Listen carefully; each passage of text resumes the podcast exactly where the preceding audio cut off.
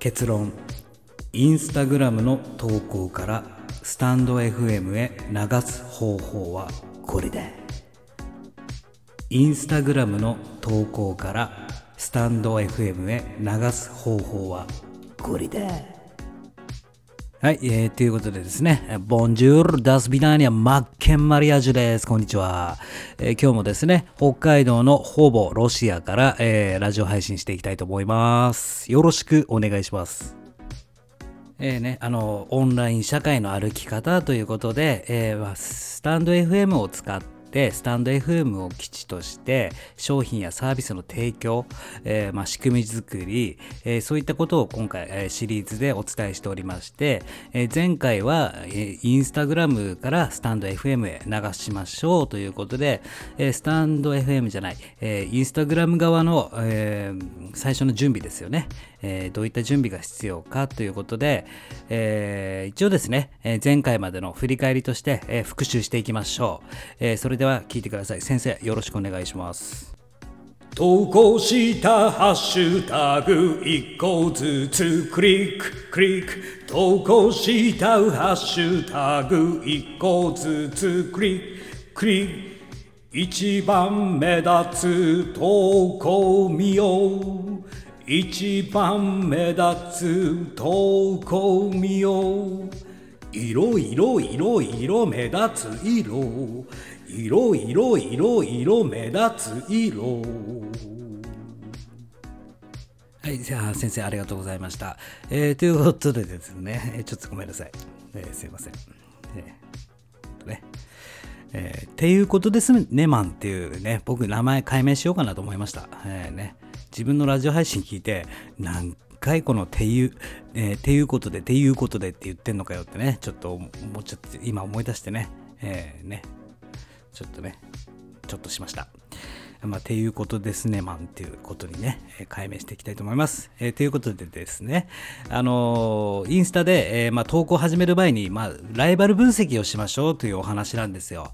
で、ハッシュタグはさんじゅっこまでつけれるよと。自分の商品やサービスの提供に関連するハッシュタグをさんじゅっこ投稿前に、えー、設置して、で、えー、投稿した後にですね、いっこずつこのハッシュタグ、えー、クリックしていくと、えー、同じハッシュタグで投稿されている方一覧が見れるるので、えー、その中でね、えー、自分にとってのライバルだったりとか、えー、探していきましょうと。で、一番目立つような人をパッと見で見て、その人よりもやっぱりね、ちょっとでも抜きんでるように、えー、施策を、えー、投稿とかをねしていかなければいけませんよねっていうお話です。そのためにはやっぱりあのね、えー、色ね色をね目立つ色を使ったりとかしていきましょうというお話でした。えー、で、えー、今日はですね、じゃあ投稿しますよね、えー、じゃあまあ ラ, ライバルも把握しました。で、えー、どういった投稿をしていけばいいかってね、やっぱりね迷う人とかもいると思うんですよ。商品の提供でしたら商品画像だったりとか、まあ、商品の出来上がるまでのプロセス、裏方だとか、えー、あとはですねカウンセラーとかカウンセリングとか人生相談、まあ毎回言ってるんですけど、まあ、えーサービスの提供ですよね、えー、もちろん飲食店の方とかでもいいんですが、やっぱりあのサービスの提供される方とかはやっぱ知識の提供ですよね、えー、悩みの解決だとか、えーまあ、ポエムとかでもいいですし、思ってることとか、別に写真だけがインスタグラムの投稿ではないということなんですよね。それで、えー、今回ですね、えーちょっとね、えー、これとっても参考になるよというね、えー、ふたおふたお二方の投稿、えー、ちょっと ユーアールエル 貼っておきますので、えー、後ほど詳しく説明します。それでまずはじめにこのインスタグラムの投稿というか、この特徴ですよね。そこを押さえておかなければいけませんよね。まあ特徴、えー、先生ちょっとよろしいでしょうか。あのねあのねあのねあのね投稿したところで写真はいちまいめしか見られない、あのねあのねあのねあのね投稿したところで写真はいちまいめしか見られない。はい、えー、ありがとうございます、えー、投稿したところで写真はいちまいめしか見られないよということですよね、えー、投稿一覧ページ、えー、いろんな方々の、えー、投稿がありますが、だいたいまあ初見さんですつと、まあ、いちまいめですよね、見られるのって。よっぽどあのフォロワーさんで交流関係がないと、まあ、インスタってねじゅうまいまで投稿できるんですが、なかなかクリックされてスライドスライドスライドってね見ていかないと。そして、えー、やっぱり必要なことというのはにまいめさんまいめに男前の写真貼っても意味がない。にまいめさんまいめに男前の写真を貼っても意味がない。はい、えー、ありがとうございます、えー、そうですよね。にまいめさんまいめ、えー、先ほどじゅうまいまで投稿できるって言ったんですけども、そのにまいめ以降に、えー、いい写真をねあ載せたところで、えー、見られなくてもったいないよっていう話なんですよね。で、えーまあ、文字系で攻める方でしたらやっぱりですね、えーまあ、僕も前回お伝えしましたが、まあ、ライバルよりでも少しでも目立つフォントフォントっていうか字体の文字の大きさだったりとか色、えー、配色ですよね、えー、色色色色色目立つ色目立つ色を使っていきましょうと。で、えー、よく僕はですね、えー、Google で、えー、遠くからでも目立つ色って検索するといろんなね色の配色の組み合わせとか出てくるので、それを参考にするといいと思いますし、写真系で攻める方、商品とかですよね、主にもちろん自撮りとかでもいいんですけども、えー、サイドですよね、うんと鮮度の線じゃないしあ鮮やかのサイドを上げて、まあ、もちろんフィルター使ってもいいとは思うんですが、できる限りサイドをね上げて、うーんとまあ、あ加工で少し若干の加工してもいいと思うんですよ。で、できる限りいちまいめの方に、えー、そういったね、えー、見てもらいたい文字だとかメッセージ、そして、えー、見てもらいたい写真なんかをね、えー、いちまいめに持ってくるといいよと。で、できる限りせっかくねあの投稿するんでしたら、まあいちまいにいちまいでいいと思ってます。僕はいちまいで投稿していく感じで、その目立つ投稿、ライバルよりも少しでも目立つような、えー、クオリティというか、えー、写真投稿することによって、まあ、クリックされやすくなりますよね。で、クリックされてスライドしてもらうということですよ。クリックしてもらってスライドしてもらうってことなんですよね。先生、そうですよね。ちょっとでもポッコンって目立ってクリックされてスライドされるような投稿をしていきましょう。ちょっとでもポッコンって目立ってクリックされてスライドされるような投稿をしていきましょう。はい、えー、だそうです、えー。ということで、ちょっと一旦まとめますね。まとめましょうね。えー、もともとは、もともとはですよ、スタンド エフエム を基地にしましょうということですよね。で、えー、基地にするために、えー、スタンド エフエム に来てもらうっていう取り組みをするということですよね。で、えー、Instagram をじゃあ今回は使っていきましょうということで、Instagram の特徴を知り、投稿の特徴だったりとか、まあ、目立つ投稿をして、えー、プロフィールには、えー、スタンド エフエム の ユーアールエル、そこを、えー、踏んでもらわなければいけないんですね。踏まないことにはスタンド エフエム にあなたのねラジオ配信に来てもらえないと。で、えー、投稿ライバルよりも目立つ投稿をして、えー、あこれなんだでクリックしてもらいスライドして、そこにスライドしたところに仕掛けをね置いとかなければいけないんですよ。ここほんと今日一番大事ですからね。えーえーね、目立ってクリックされてスライドしてもらうと。で、その時にスタンド エフエム に流れるような投稿をしよう。これが今日の一番の大事なポイントになりますんでね。ではね、早速ですが、えー、今日はね実際にあの ユーアールエル 貼っておきますんで、参考になる、えー、Instagram の投稿の方の、えー、ちょっと一人ずつね見て、えー、実際手に手に取ってって言ったらおかしいですね、えー、みんな画面を見ながら、えー、ユーアールエル をクリックしていただいて見ながら、えー進めていただける進める、うん、あの見ていただけるとなるほどなってわかるんで進めていきましょう。えー、でまず最初のひとりめなんですが、この方は、まあ、スタンド エフエム をやってると。でプロフィールページにスタンド エフエム の ユーアールエル を貼ってますと。で、えー、エーエスエムアール ラジオのパーソナリティをしてますみたいな感じで、エンパス エイチエスピー の持ち主ですっていうね、自分を大事にできるようお手伝いします。この方上手ですね。ちゃんと箇条書きになってますんでね。でこの方のね投稿見てくださいよ。これいちまいおきにねこう色配色が違って、これ目立ちますよね。ごめんなさいね、ちょっとね今、えー、ね雪の宿を食べてしまいましたね。つまみ食いしてしまいました。ごめんなさい、口の中に雪が詰まってしまいました。申し訳ないです。でこのね優しさとは、えー、許し合うこと、認め合うこと、これねじゃあクリックしてみる。なんだろうみたいな、あこれでもいいですね。自己実現、えー、今の自分に満足できていますか。でこれを見た時に、あ私最近ちょっと疲れてるのよねなんていう人はねこう多分クリックするじゃないですか。でここに続きはにまいめって書いてるんですよ。要はもうクリックしてください、にまいめ見てくださいってことじゃないですか。でまあにまいめ上がってまあ表紙見たくなって、でこのさんまいめが素晴らしいんですよ。さんまいめ見てくださいよ。プロフィールページより エーエスエムアール ラジオ音声ラジオ番組にてお伝えしておりますので聞いてください。もう一回言いますよ。プロフィールページよりね音声ラジオの番組で伝えてるので聞いてくださいと。要は、えー、このね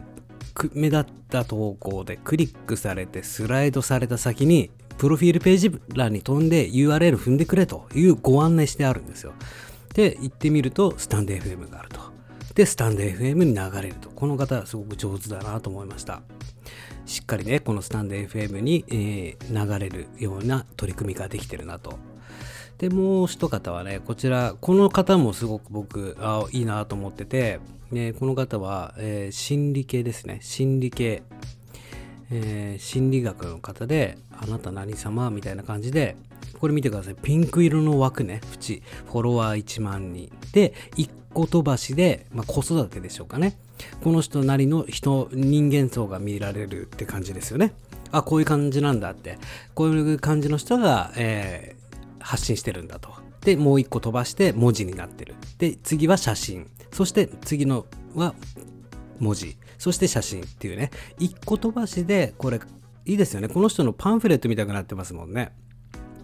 やっぱり文字ばっかりでもいいんですけど、顔出しとかねされたくない方は文字だけでいいと思うんですけども、顔出しとかできるんでしたら、商品サービス商品を売られる方でしたら、一個飛ばしに商品ページにしといて、で一個飛ばしっていうね、一個は、えー、文字、えー、メッセージメッセージで、で次の投稿の時は写真で、次の投稿の時はまた文字で、こう一個飛ばしにすることによってすごく目立つというか見やすいですよね。でまあ自分のタイトルに合う、あの自分が求めてるようなタイトル、えー、に刺さるようだったらやっぱりクリックされますし、クリックされたらあにまいめもあるのかなって見ますよね。でこのにまいめさんまいめ見るときに、えー、要はスタンド エフエムね、プロフィールページに飛んでくださいみたいな先ほどの誘導があると、どんどんどんどんスタイフに飛んでくれますよね。やっぱりこういう仕掛けって大事ですよね。でやっぱりこの方もピンクの縁枠で目立つようにしてますよね。きっと多分、えー、このハッシュタグで投稿してるとこ見ると結構目立つと思うんですよ、ピンクは。でもう一方、今日はさんにん紹介しますね。この方は女性、ネガティブを味方にっていう方、愛されマインダーさん、この方も素晴らしいですね。女性の方で、えーとまあ、じゅうがつコンサル募集スタートっていうね、えー、告知メッセージで、次の投稿はその人の日常っていうか写真で、次が自分で自分を幸せにすると決めるっていうメッセージで、一個飛ばしでまた写真、一個飛ばしでメッセージ、一個飛ばしで写真、この、えー、投稿の仕方すごく上手だと思うんですよ。なんで上手かというと、いろんな写真を並べてしまうとどれ見ていいかわかんなくなりますよね。だけど綺麗にこう整理されていることによって、えー、写真、えー、メッセージ、写真、メッセージで、メッセージもちゃんとしっかり入ってきますよね。でクリックされやすくなると思うんですよ。でクリックされた時、時ににまいめさんまいめに、えー、プロフィールページに、えー、誘導させるというメッセージを置いとくとなおいいと思うんですよ。その時にスタンド エフエム に来てもらうといった感じですね。ぜひねこれちょっと ユーアールエル 踏んで、えー、とっても参考になると思うんで、この一番最初の人ですね、この人が一番、えー、スタンド エフエム をやられてる方で上手だなと思いました。ね、もう一回、えー、振り返りますね。この方もこの方は全部メッセージなんですけども、一個飛ばしで色を変えてることによって、えー、メッセージが見やすいよと。で、例えばこう幸せの共有、人生が優しくなる引き寄せの法則、あ、なんだと思ってクリックするじゃないですか。でクリックして、じゃあ続きはにまいめって画像に書いてあるんで、にまいめとか見てみると、プロフィールページより音声ラジオ番組でお伝えしております。と、上手ですよね。しっかりこのね、えー、動線が引かれているということですね、えー、そういうことですね。動線が引かれている、これ大事ですよね。はい、えー、ということで イーシー サイトの運営者がオンライン販売の秘訣を話す最低限のインターネットリテラシーチャンネル、今日の、今日の配信はいかがだったでしょうか。すなわち、えーまあ、最初に仕組み作りをしましょうということで、スタンド エフエム を基地にする。そのためにやっぱり動線を引くということが大事ですよね。動線の引き方、えー、誘導の仕方ですよね。えー、しっかりやっぱりね、ね、つなげて、ただただ闇雲に エスエヌエス をね活用して情報発信するよりは、しっかり一つ一つがつながって、最終的にこのスタンド エフエム というところの自分の基地に誘導させるという動線構築というものが必要ですよね。必要というか大切だってことがお分かりいただけたかなと思いますね。仕組みを最初に作りましょう。商品を最初に作りましょう。そして動線を引きましょうということなんですよね。ということでですね、えー、僕はですね、こうネットで自分の商品やサービスの売り方がいまいちわからないよといった方のために、オンライン社会の歩き方というテーマにラジオを配信しております。で、えー、自分の特技やサービスをオンライン社会で売りたいと思ってるのだけど、やり方がわからない人の全ての悩みを解決していこうと思いまして、こうラジオを配信しております。でですね、これから個人事業主になりたいなとお考えの人だとかだったりとか、リモートワークを確立し生計を立てたいという方の背中を押す、えー、内容となっておりますのでね、ぜひぜひこれからもよろしくお願いいたします。何かご質問とかあれば、いつでもメッセージの方お待ちしております。えー、よかったらね、いいねとか、えー、フォローしていただけると嬉しいです。えー、ということでですね、今回はここまでです。パーソナリティのマッケンマリアージュでした。また次回はどうしましょうかね。まあじゃあインスタの投稿法はこれでいいと思うんですよ。これでルーティン化できると思うんですよ。どんどんどんどん。あ、そうですね。ハッシュタグの集め方だったりとか、あとは、えー見込み客ですね。関係性が強い方をインスタグラムでどのように見つけていくかあたりをやっていきましょうか。それともどうします？もうキャンバーっていうねソフトを使って、あのキャンバーっていう画像編集のやつ、えー、実践のラジオしましょうか。えー、ね、インスタグラム使っていきたいよっていう方はメッセージいただけると嬉しいですかね。まあちょっとどっちにするかちょっと迷ってますが、まあ、どんどんどんどん実践していけるように流れでね構築していきましょう。ということで今日も一日元気に頑張っていきましょうね。マッケンマリアージュでした。やっちゃるべい。